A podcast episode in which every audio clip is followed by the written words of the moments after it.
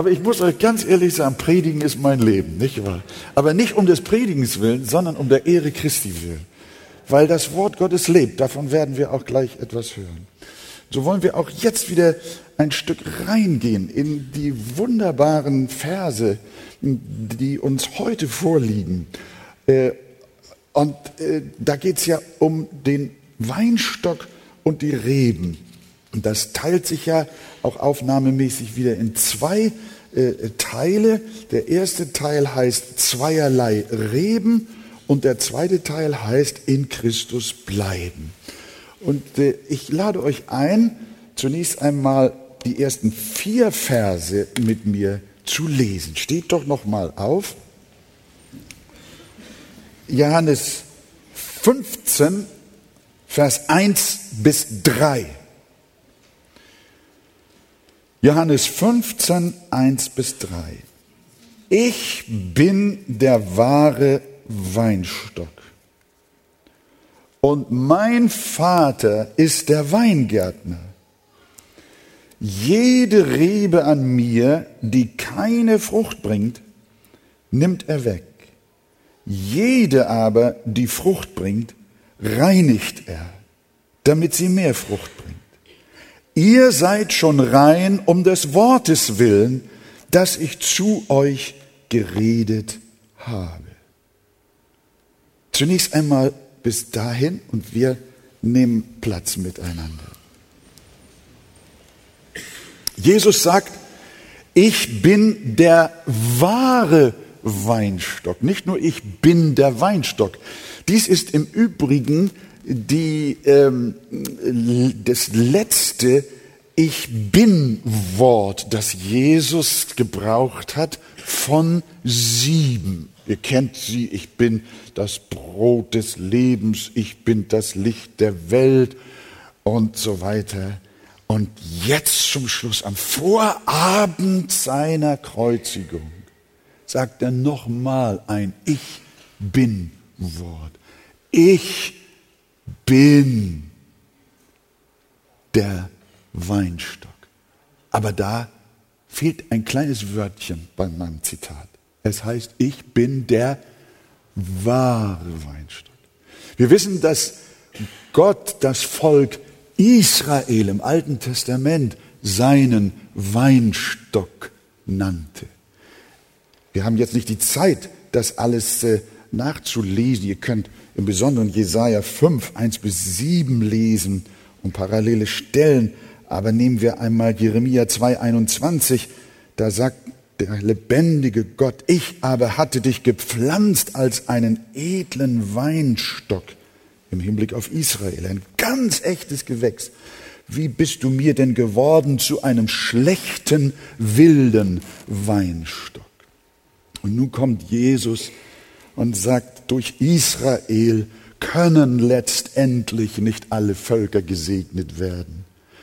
Äh, durch Israel kann nicht das Heil in Wahrheit kommen, sondern der wahre Weinstock, durch den Erlösung geschieht für alle Völker und alle Nationen, ist nicht Israel, sondern das ist Jesus.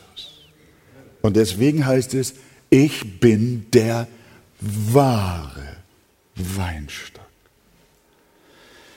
Und nun spricht er von Reben, die keine Frucht bringen.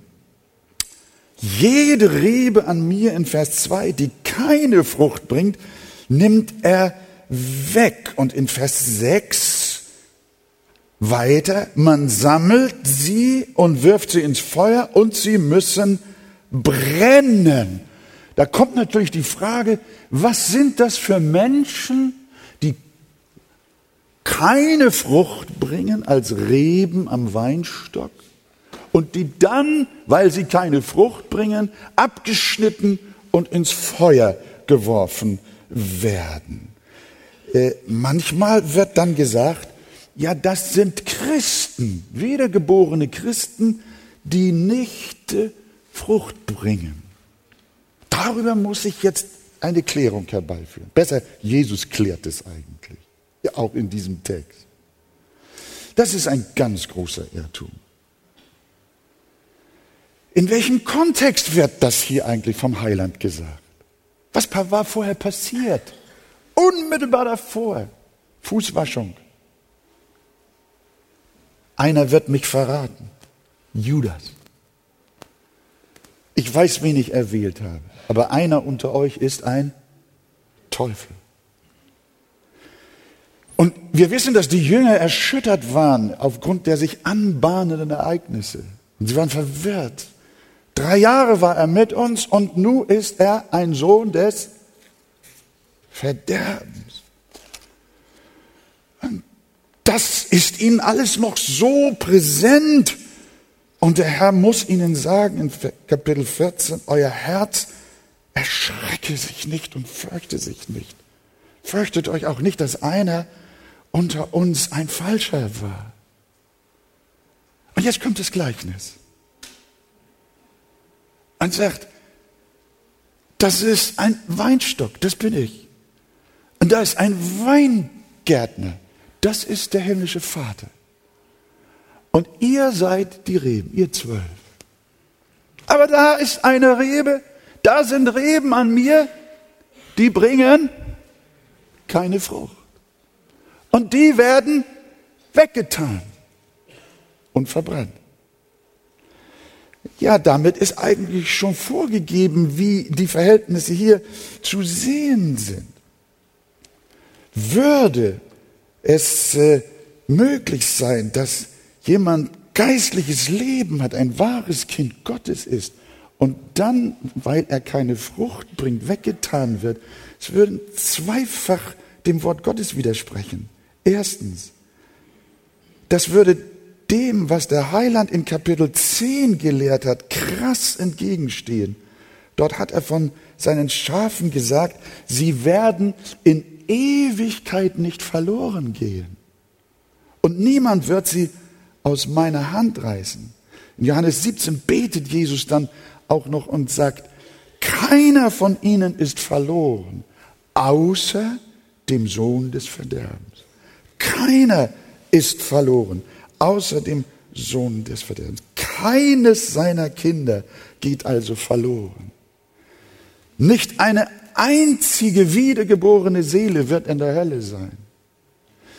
Deshalb kann es sich bei Reben, die abgeschnitten und ins Feuer geworfen werden, nicht um Kinder Gottes handeln, sondern nur um Judasreben. Und ein zweites Argument, warum das nicht sein kann, ist, es gibt, hört mal gut zu, es gibt keine echten Christen, die fruchtlos sind. Das gibt's gar nicht.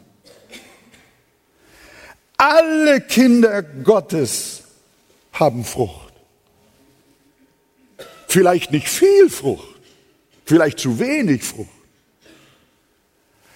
Aber Kinder Gottes haben alle Frucht. Und deswegen, weil kein Kind Gottes ein Kind Gottes sein kann, das keine Frucht hat, darum kann ein Kind Gottes auch nicht abgeschnitten werden. Ich will das gleich etwas näher erläutern. Das geht schon mit der Buße. Du sagst, du bist ein Kind Gottes. Frage ich dich, hast du, hast du Buße getan? Ja, sagst du. Aber ich habe so wenig Frucht. Ich habe gar keine Frucht, sagst du. Hör doch mal auf, du widersprichst dich doch. Du sagst, ich habe Buße getan. Weißt du, was Buße ist? Johannes der Täufer sagt, spricht von der rechtschaffenen Frucht der Buße. Ein Gotteskind ist nur ein Gotteskind, wenn es Buße getan hat. Und Buße ist ein Geschenk, ist eine Frucht, ist ein Segen. Du kannst nicht sagen, ich bin ein Christ und habe keine Frucht. Es sei denn, du hast keine Buße getan. Dann bist du kein Christ und dann hast du auch keine Frucht. Aber wenn du Buße getan hast und dich bekehrt hast, dann bist du ein Christ. Und dann ist deine Buße eine rechtschaffene Frucht, die durch den Heiligen Geist zustande gekommen ist. Das ist mit dem Glauben genau dasselbe. Glaube ist eine Frucht des Heiligen Geistes. Ein Ergebnis der Wirksamkeit Gottes in deinem Leben. Und wenn du sagst, ich bin ein Christ, aber ich habe keine Frucht, dann müsstest du auch sagen, ich bin ein Christ und habe keinen Glauben. Aber wenn ich sage oder dich frage, glaubst du? Dann sagst du ja. Ich glaube. Darf ich mal fragen, wer von euch glaubt an Jesus als seinen Herrn, Heiland und Erretter, an seinen Seligmacher? Dann sage ich euch, ihr habt Frucht. Sag doch mal Amen. Also ihr Lieben, es ist unmöglich, Christ zu sein und keine Frucht zu haben. Das können wir noch vertiefen in ganz starkem Maße. Denn wir sind in Epheser 2, Vers 10, denn wir sind sein Werk, geschaffen in Christus Jesus zu guten Werken, die Gott zuvor bereitet hat, dass wir darin wandeln sollen. Also bevor du gerettet wurdest, hat Gott bereits gute Werke mit dir verknüpft. Und deshalb kann es gar keinen Christen geben, dessen Christsein nicht in guten Werken, sich nicht in guten Werken manifestiert. Ich sehe so wenig Frucht, sagst du. Ich sehe keine Frucht in meinem Leben. Dann darf ich dir sagen, das kann nicht angehen, denn wenn Gott seine Kinder in neuem Leben erschafft, dann erschafft er mit ihnen zusammen auch die guten Werke. Gott erschafft keine Christen ohne gute Werke. Gott erschafft keine Christen ohne Frucht. Ein solches Unikum gibt es nicht. Christ sein und nicht Frucht haben. Titus 2, Vers 14. Der uns erlöste, schreibt Paulus dort, und reinigte sich selbst ein Volk zum Eigentum. Und was, das, was ist das Kriterium, das Qualitätsmerkmal, das Volk des Eigentums? Dass er sich reinigte, das eifrig wäre zu guten Werken. Das Volk seines Eigentums ist also was? Eifrig zu guten Werken. Was anderes gibt's gar nicht. Ein Volk, das nicht eifrig ist, zu guten Werken hat der Herr überhaupt nicht. Denn er hat sich nur ein Volk zu seinem Eigentum gereinigt, das eifrig ist zu guten Werken. Denn das göttliche Leben, und das ist eigentlich der theologische Satz dazu, das göttliche Leben, das in einem Gotteskind ist, kann gar nicht anders als produktiv sein. Verstehst du das? Wenn du Leben aus Gott hast, als ein Gotteskind, und es gibt kein Gotteskind ohne Leben aus Gott. Wenn du Leben aus Gott hast, wenn göttliches Leben aufgrund deiner Kindschaft pulsiert, äh, existiert, dann pulsiert dieses Leben in dir und hat die Eigenschaft, fruchtbar zu sein. Der Heilige Geist in dir kann gar nicht anders, als fruchtbar zu sein, als Frucht in dir zu wirken. Das ist ganz gewaltig. Lebendiger Glaube hat deshalb immer gute Werke. Und das sagt ja auch Jakobus. Glaube ohne Werke ist tot. Du sagst, ich bin ein lebendiger Christ. Sagst du das? Wer von euch sagt, ich bin durch Gottes Gnade lebendig geworden in Jesus Christus? Hebt mal deine Hand, wenn das denn so ist. Anders, ja, das ist die große Frage. Lebst du durch den Heiligen Geist in der Kindschaft? Bist du ein lebendiger Christ? Dann wohnt der Heilige Geist in deinem Herzen. Und was wirkt der Heilige Geist in deinem Herzen? Lebendigen Glauben. Denn toter Glaube hat tote Werke, hat keine Werke aber ist lebendiger Glaube in dir, dann ist auch Frucht in dir, dann sind auch Werke in dir. Und damit beantwortet die Bibel ganz klar, wer die Reben sind, die keine Frucht haben und deshalb abgeschnitten werden. Es sind tote Reben. Es sind Menschen, die zum Beispiel über den Glauben der Eltern oder Großeltern in gewisser Weise mit Christus verbunden und so irgendwie christlich angestrichen sind. die noch christliche Traditionen pflegen oder auch möglicherweise sogar Mitglied in einer Kirche oder in einer Gemeinde sind und mitlaufen, aber die nicht wirklich in ihrem Leben Buße getan haben, die die Frucht der Buße nicht haben in ihrem Leben. Das, wir haben sogar ein Heer von Theologen heutzutage, die sich Christen nennen, die zur gleichen Zeit behaupten, Jesus ist nicht ins Fleisch gekommen. Die behaupten, Jesus ist nicht auferstanden die behaupten, das Versöhnungswerk Jesu sei gar nicht geschehen, die das alles leugnen. Und Johannes sagt, das ist der Geist des Antichristus. Aber die Leute sagen, wir sind Christen. Das sind Pharisäer, das sind Heuchler, das sind Doppelgänger, das sind Judasreden, das sind Menschen, die nicht echt sind. Und das ist die große Frage, die wir uns hier heute Morgen stellen sollen, auch mit diesem Gleichnis. Jesus spricht hier von zweierlei Reben. Die einen bringen keine Frucht und die anderen bringen Frucht. Die, die keine Frucht bringen, sind tot und deswegen keine Christen. Aber die, die Frucht bringen, sind lebendig und deswegen sind sie Christen. Aber die, die tot sind, die nur an die Rebe angetackert sind, mit Patex angeklebt sind, nur angelehnt oder mit einem Stück Band angebunden sind, diese Reben, die nur irgendwie aufgrund von Erziehung, Tradition oder sonstigen Gründen irgendwie mit Jesus zusammen sind, so wie Judas auch mit ihm war, aus welchen Gründen auch immer, ihr lieben Freunde, er war von den Zwölfen und war doch nicht von ihnen. So gibt es Menschen, sie sind irgendwie mit der Gemeinde, sie sind irgendwie mit der Bibel und mit Jesus. Aber in Wahrheit, tief in ihrem Innern sind sie es nicht. Sie führen ein Doppelleben. Und deswegen sagt der Apostel Paulus, prüft euch selbst, ob ihr im Glauben seid. Unsere Frage, die sich mit diesem Gleichnis verbindet, lautet nicht, prüft mal, ob ihr als Christen Früchte tragt. Nein, das ist nicht die Frage. Christen tragen immer Früchte sondern die Frage lautet, seid ihr überhaupt Christen? Und das ist, was Jesus hier ganz klar vorlegt. Und dann sagt er, wenn nicht, wirst du abgeschnitten. Egal, ob du eine gläubige Großmutter hast oder nicht. Das spielt überhaupt keine Rolle. Der lebendige Glaube muss in deinem Herzen selbst sein. Du kannst dich nicht vertreten lassen durch irgendjemand anders, sondern Buße in deinem Leben muss vorhanden sein. Die rechtschaffene Frucht der Buße. Und wenn das ist, dann bist du ein Christ. Prüfe dich.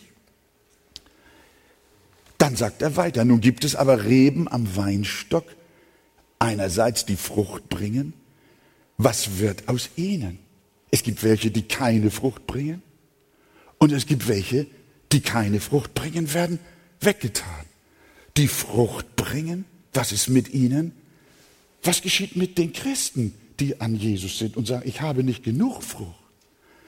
Mit denen geschieht das. Jesus sagt, eine jede Rebe an mir, die keine Frucht bringt, nimmt er weg. Jede aber, die Frucht bringt, reinigt er, damit sie mehr Frucht bringen. Und das sind die Kinder Gottes. Sie werden nicht wie die Namen Christen abgeschnitten, sondern sie werden beschnitten. Das ist der große Unterschied. Glaubst du an den Herrn Jesus Christus? Hast du Buße getan? Ist es lebendiger Glaube in deinem Herzen? Dann darfst du sagen, oh wie schön, ich werde nicht abgeschnitten. Gott schneidet seine Kinder nicht ab. Seine Berufung gereut ihn niemals und schickt seine Kinder nicht ins Feuer der Verbrennung und des Verderbens. Dafür hat er sie nicht am Kreuz von Golgatha mit seinem Blut erkauft. Ein furchtbarer Gedanke, dass ein Vater seine eigenen Kinder, nur weil sie nicht artig genug sind, ins Feuer der Hölle wirft. Nein, nein, das ist nicht unser Vater. Unser Vater liebt seine Kinder. Und wenn sie nicht artig genug sind und nicht genug Frucht bringen, dann erzieht er sie, dann bringt er sie zurecht, dann investiert er sich in sie, dann reinigt er sie und dann will er sie für die Ewigkeit bereiten. Freut ihr euch darüber? Sonst habe ich gar keine Hoffnung. Meine Hoffnung ist er. Er reinigt sie. Also mit anderen Worten, die werden beschnitten. Sie sind nicht tot, sie sind nicht faul, sie besitzen eine grundsätzliche Reinheit, die Kinder Gottes und Fruchtbarkeit. Aber Jesus möchte nicht nur ein wenig Frucht, sondern viel Frucht. Darum macht er das, was schon rein ist, noch reiner. Und das, was fruchtbar ist, noch fruchtbarer. Und das macht Gott durch sein Wort. Das macht Gott durch sein Wort. Er kritisiert und korrigiert uns. Das tut weh. Was jetzt hier heute Morgen passiert, liebe Gemeinde, das ist nichts anderes als Baumbeschneidung. Heute Morgen ist der Gärtner da. Der Weingärtner. Und hier sind die Reben. Einige kommen raus. Andere werden beschnitten. Und wie macht er das? Ich bin das Messer. Ich armer Kerl. Er benutzt nämlich sein Wort, um uns zu beschneiden. Und wisst ihr, und daher kommt es, dass ihr immer so widerspenstig seid, wenn ich predige. Habt ihr das verstanden? Daher kommt es, dass ihr immer ein Aber und ein Wenn habt, wenn Gottes Wort kommt. Daher kommt es, dass ihr sagt, das stößt mich, das ärgert mich, das darf er nicht sagen, das war, prüf es im Wort Gottes. Das heißt mit anderen Worten, Gottes Wort, wenn es reinigt, dann tut es weh. Viele wollen ja eine Wohlfühlkirche haben. Ne? Das ist ja das, das Beste. Jemand hat mal zu mir gesagt, Pastor, wenn du über Sünde predigst, dann ist das ja genau dasselbe, als wenn du den Leuten den Arm auskugelst. Das darf man heute nicht mehr sagen. Ja, mein Freund, aber in der Bibel steht es. Die Bibel spricht über Sünde. Sie spricht über Gerechtigkeit. Sie spricht über Gericht. Und sie will uns zurechtbringen. Sie will den Glauben in dir fördern. Sie will dich gehorsamer machen, dich mehr mit Liebe füllen. Sie will so gerne, dass du geistlich wächst und dass du mehr Frucht bringst. Und wie passiert das? Das geschieht durch das Wort Gottes. Und deswegen ist das Wort Gottes das Weinbergs oder das, der, der Wein, das Messer des Weinbergsbesitzers. Und wenn das Wort nicht mehr da ist, dann gibt es keine Reinigung, dann gibt es kein Wachstum, dann gibt es keine oder nur wenig Frucht. Aber Gott ist der Herr. Er will sein Wort. Liebt ihr das Wort des Herrn? Sagt ihr, ja, wir brauchen das Wort jeden Tag in meinem Leben. In dieser Gemeinde soll das Wort hier regieren, das Schwert des Heiligen Geistes, das zweischneidige Schwert, das durchdringt durch Mark und Bein und Geist und Seele und scheidet in Jesu Namen. Und diese Reinigung ist es. Also, ihr Lieben, das ist die Botschaft jetzt zunächst einmal aus dem Weinstocksgleichnis. Da sind Reben, die sind tot und fruchtlos die werden weggetan. Da sind Reben, die sind lebendig, die haben Frucht. Die werden nicht abgeschnitten, sondern die werden beschnitten und gereinigt durch das Wort. Denn Jesus sagt, ihr seid schon rein durch das Wort. Amen. Steht auf. Wir lesen jetzt die nächsten Verse. Johannes 15 von Vers 4 bis Vers 17. Bleibt in mir und ich bleibe in euch, gleich wie die Rebe nicht von sich selbst Frucht bringen kann, wenn sie nicht am Weinstock bleibt, so auch ihr nicht, wenn ihr nicht in mir bleibt. Ich bin der Weinstock, ihr seid die Reben. Wer in mir bleibt und ich in ihm, der bringt viel Frucht, denn getrennt von mir könnt ihr nichts tun. Wenn jemand nicht in mir bleibt, so wird er weggeworfen wie die Rebe und verdorrt. Und solche sammelt man und wirft sie ins Feuer und sie brennen. Wenn ihr in mir bleibt und meine Worte in euch bleiben, so werdet ihr bitten, was ihr wollt, und es wird euch zuteil werden. Dadurch wird mein Vater verherrlicht, dass ihr viel Frucht bringt und meine Jünger werdet. Gleich wie mich der Vater liebt, so liebe ich euch. Bleibt in meiner Liebe. Wenn ihr meine Gebote haltet, so bleibt ihr in meiner Liebe, gleich wie ich die Gebote meines Vaters gehalten habe und in seiner Liebe geblieben bin.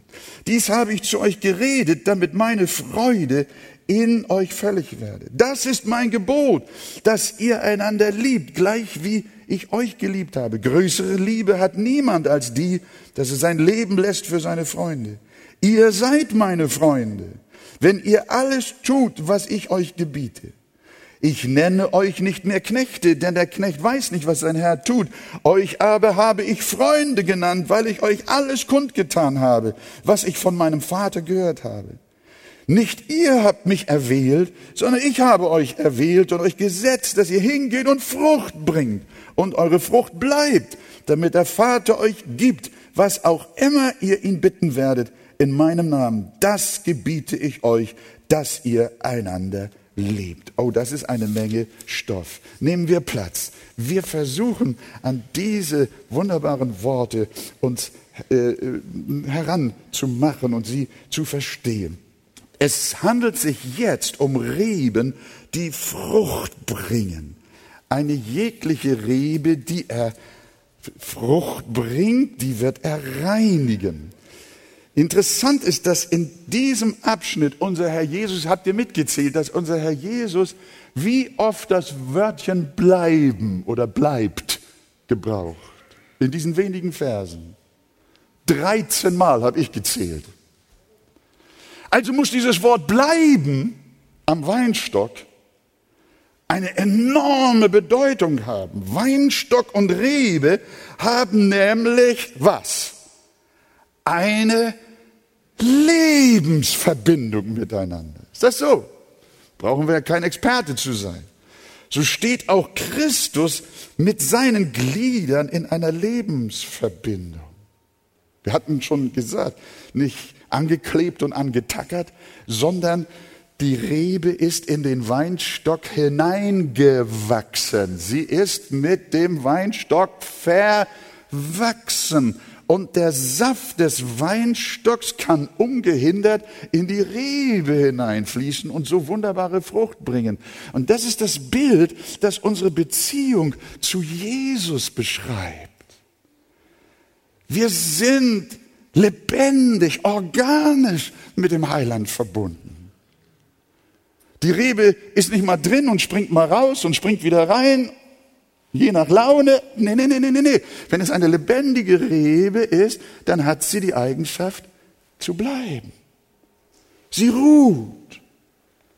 Und Jesus sagt, ich lebe doch nun nicht ich lebe, sondern Christus lebt in mir. Das heißt, ihr lieben Geschwister, wir dürfen uns einer lebendigen Beziehung zu Jesus erfreuen durch den Heiligen Geist und in der Gemeinschaft mit ihm leben. Das ist auch ein ganz wunderbares Kriterium, wie du deinen Glauben, deine Gotteskindschaft auch verstehen kannst. Der christliche Glaube, der biblische Glaube ist nicht, besteht nicht aus Buchstaben und dass wir, dass wir die Dogmen des Christentums aufsagen können. Oder dass wir irgendwie Mitglied in einer Kirche werden, da treten wir ein und treten wir irgendwann vielleicht mal wieder aus, wenn uns nicht gefällt. Nee, so versteht man das Reich Gottes nicht. Du lebst mit Jesus. Die Bibel sagt, Henoch wandelte mit Gott. Halleluja. Und dann wurde er entrückt. Dieses Leben mit Gott war so eng, war so, war so, so, so, so intim, so persönlich. Das ist gewaltig. Du darfst auch mit Jesus gehen. Er lebt in dir.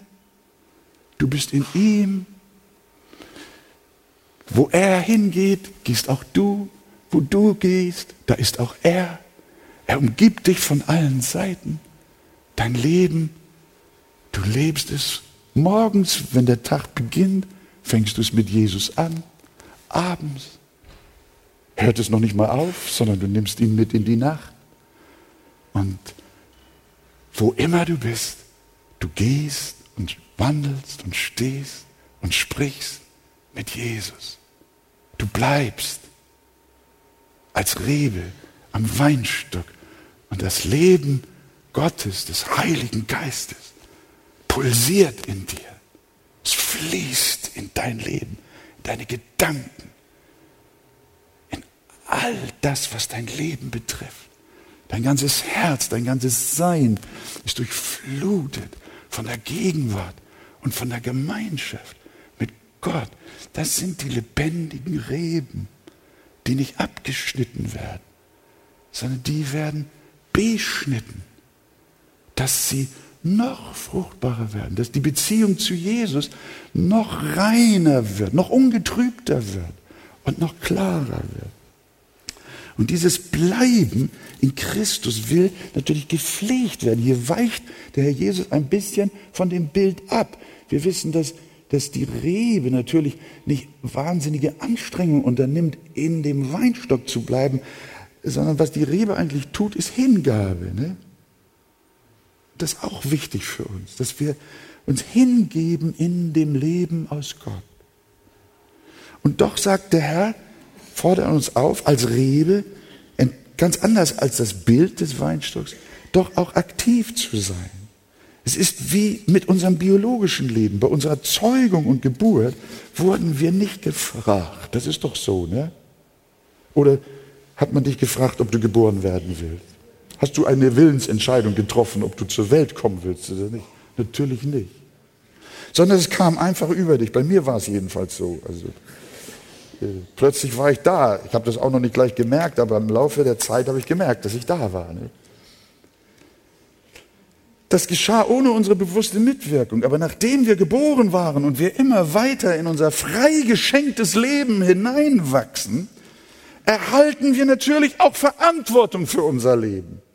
Und so ist es auch mit unserem geistlichen Leben. Wir haben es aus dem geistlichen Tode heraus ohne unsere Mitwirkung aus freier Gnade empfangen. Aber nun leben wir und nun haben wir auch Verantwortung für unser geistliches Leben.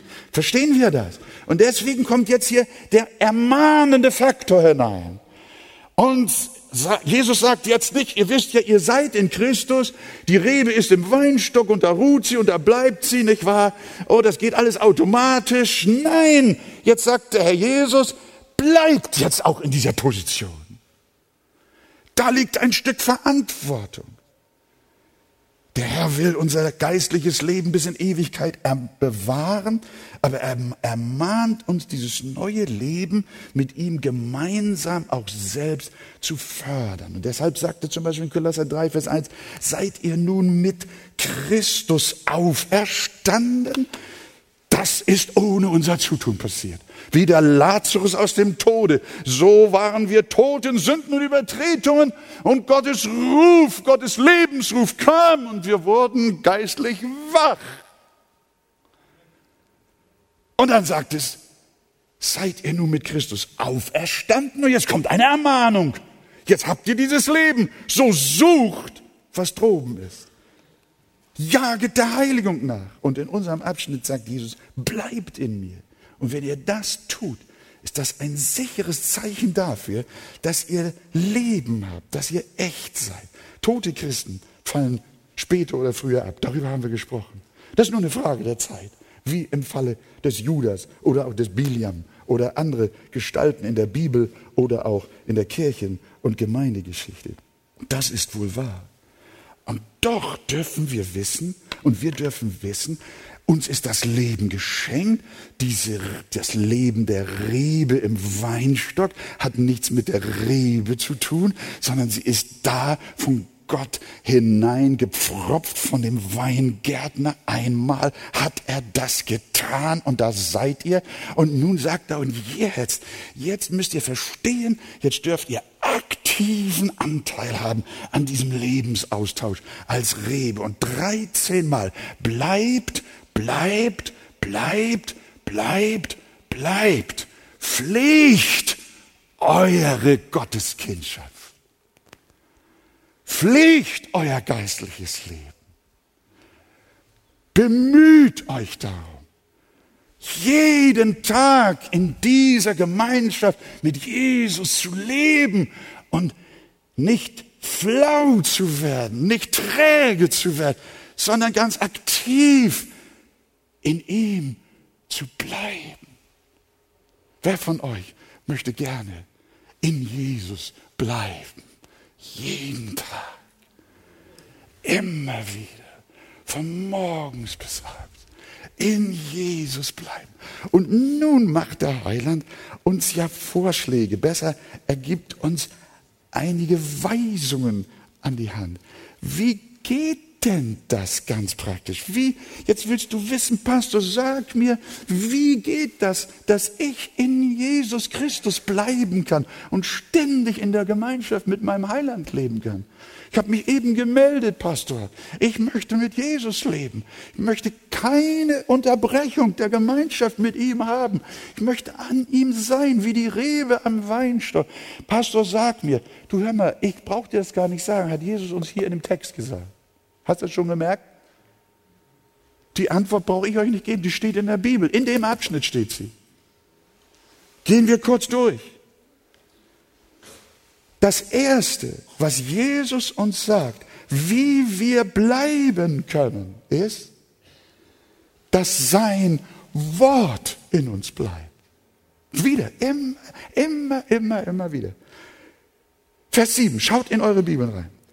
Wenn ihr in mir bleibt, und jetzt, und meine Worte in euch bleiben, ich sehe, dass einige hier sitzen ohne Bibel. Also das, ich will euch jetzt nicht hier äh, diskriminieren, dass ihr keine Bibel habt, nicht wahr? Aber ihr, ihr, ihr macht einen ganz großen Fehler. Ihr versäumt durch das nahe dranbleiben am Text, während der Pastor predigt, ihr versäumt viele Kostbarkeiten, die ihr beim Lesen schon selber entdeckt haben könntet. Es ist eine enorme Gnade wenn wir verstehen, du sagst, du sagst, du möchtest in Jesus bleiben, aber du bleibst nicht in der Schrift. Dann hast du zwar den Wunsch, in Jesus zu bleiben, aber das wird eine harte Tortur. Sondern Jesus sagt, wer in mir bleibt, wenn ihr in mir bleibt und meine Worte in euch bleiben.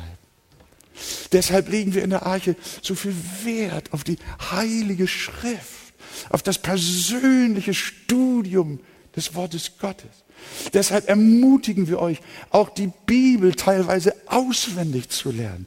Den Psalm 23 oder andere Texte, die uns so wichtig und grundlegend sind.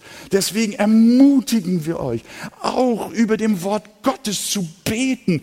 Das Wort Gottes, die Wahrheit ist der Saft, der Rebensaft der vom Weinstock in dein Leben hineinfließt.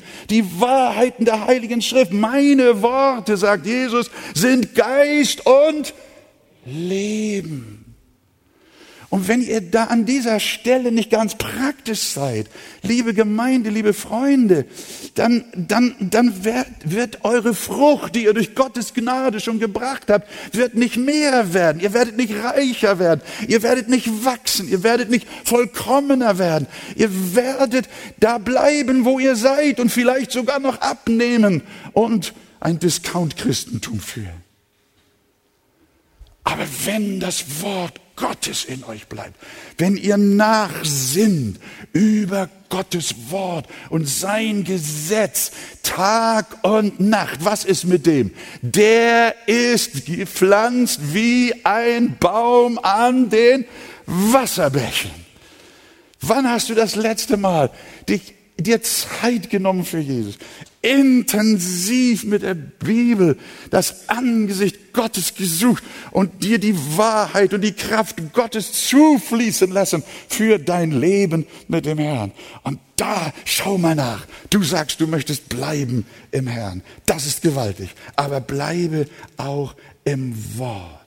Dann kommt jetzt die nächste Komponente. Durch das Gebet. Hört mal, was er in Vers 7 weiter sagt. Wenn ihr in mir bleibt und meine Worte in euch bleiben, werdet ihr bitten, was ihr wollt. Und es wird euch widerfahren. Hier verknüpft Jesus das Bleiben im Wort mit unserem Gebetsleben.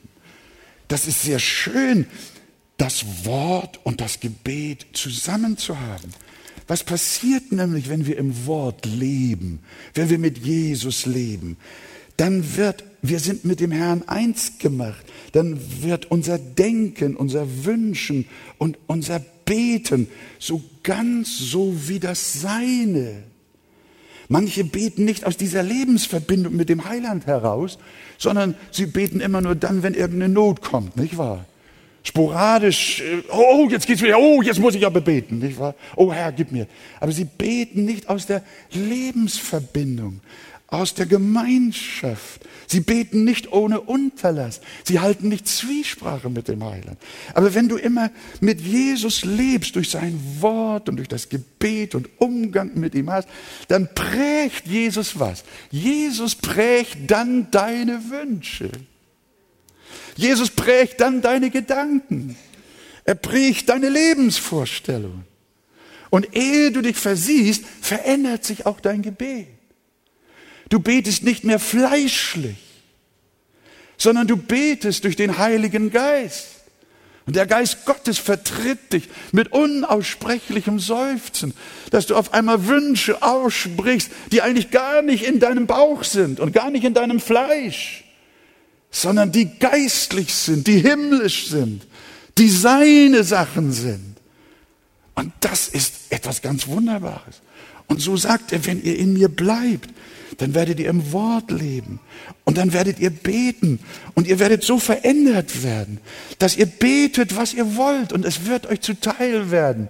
Es wird immer ein Gebet nach dem Willen Gottes sein, weil euer Charakter in die Lebensart des Weinstocks verändert ist. Das ist eine Ähnlichkeit zwischen der Rebe und zwischen dem Weinstock. Halleluja, ist das nicht schön?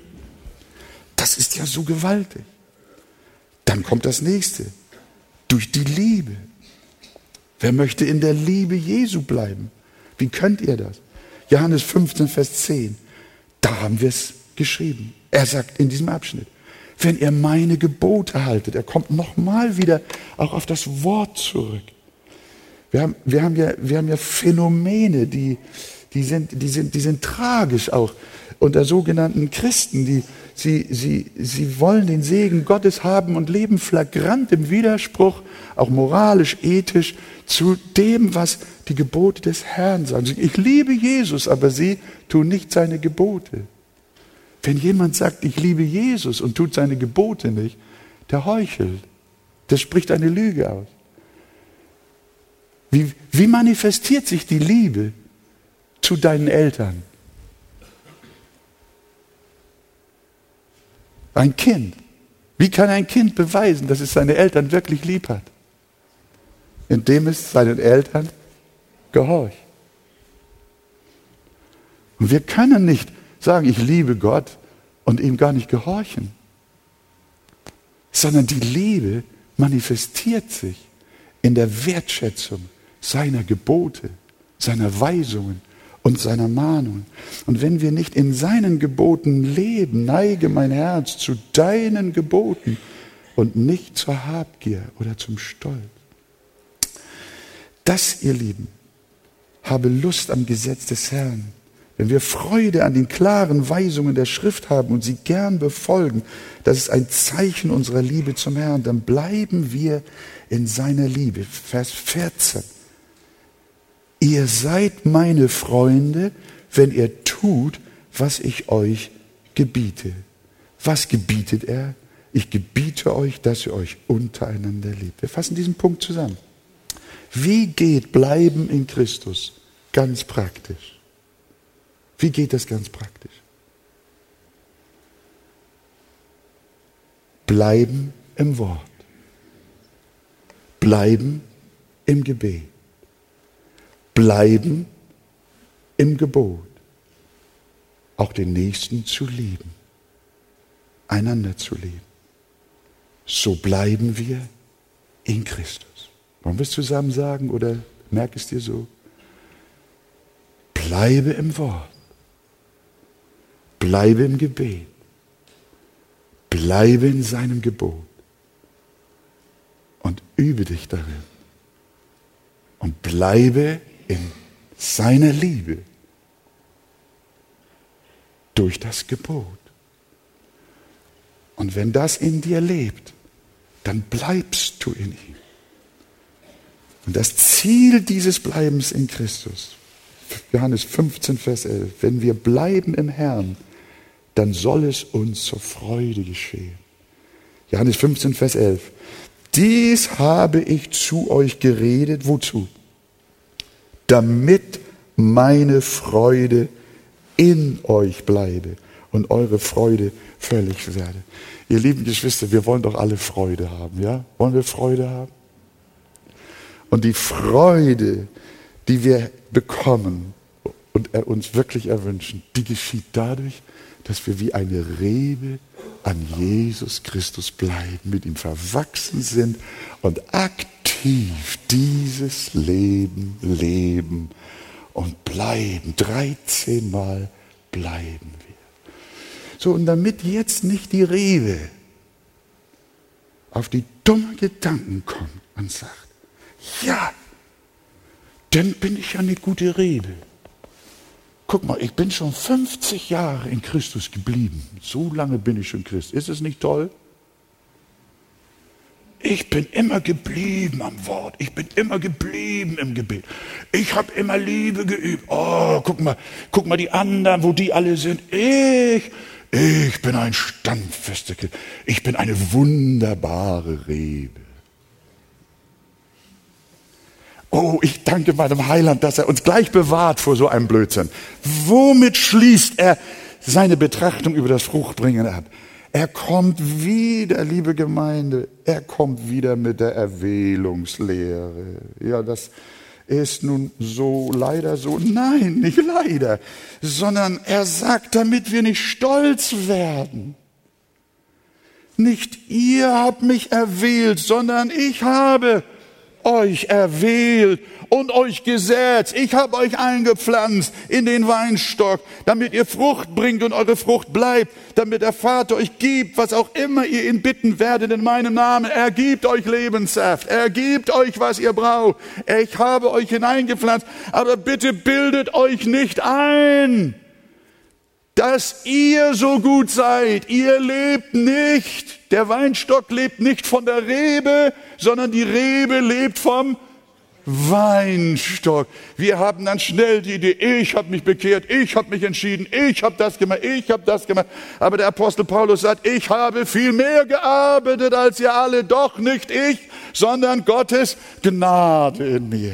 Dass wir Reben am Weinstock sind. Woher kommt das? Weil wir es erwählt haben, Reben zu sein? Nein, sondern die Bibel sagt, Jesus sagt, ich habe euch erwählt. Wollen wir mal zusammen sagen? Nicht ihr habt mich erwählt, sondern ich habe euch erwählt. Nicht ihr habt euch für mich entschieden, sondern ich habe mich für euch entschieden, damit ihr wisst, bleibt in meiner Liebe, bleibt in meinem Wort, bleibt in meiner Gemeinschaft, bleibt eine Rebe an seinem Weinstock. Und wenn ihr geblieben seid, dann vergesst nicht, es ist alles geschehen aus seiner wunderbaren Gnade. Halleluja. Amen. Es ist geschehen durch sein Erbarmen. Alle Kraft, allen Saft, den wir bekommen, um irgendetwas zu sein, zu leisten oder zu tun, kommt doch nur von ihm. Und alles Volk sagt, Amen. Alles. Und damit, das ist vielleicht das letzte Wort, ein letztes wunderbares Bibelwort steht hier geschrieben. Was hast du, das du nicht empfangen hast? 1. Korinther 4, Vers 7. Wenn du es aber empfangen hast, was rühmst du dich dann, als hättest du es nicht empfangen? Es ist einfach alles, alles, alles nur Gnade und nochmal Gnade in Jesu Namen. Amen. Stehen wir auf miteinander.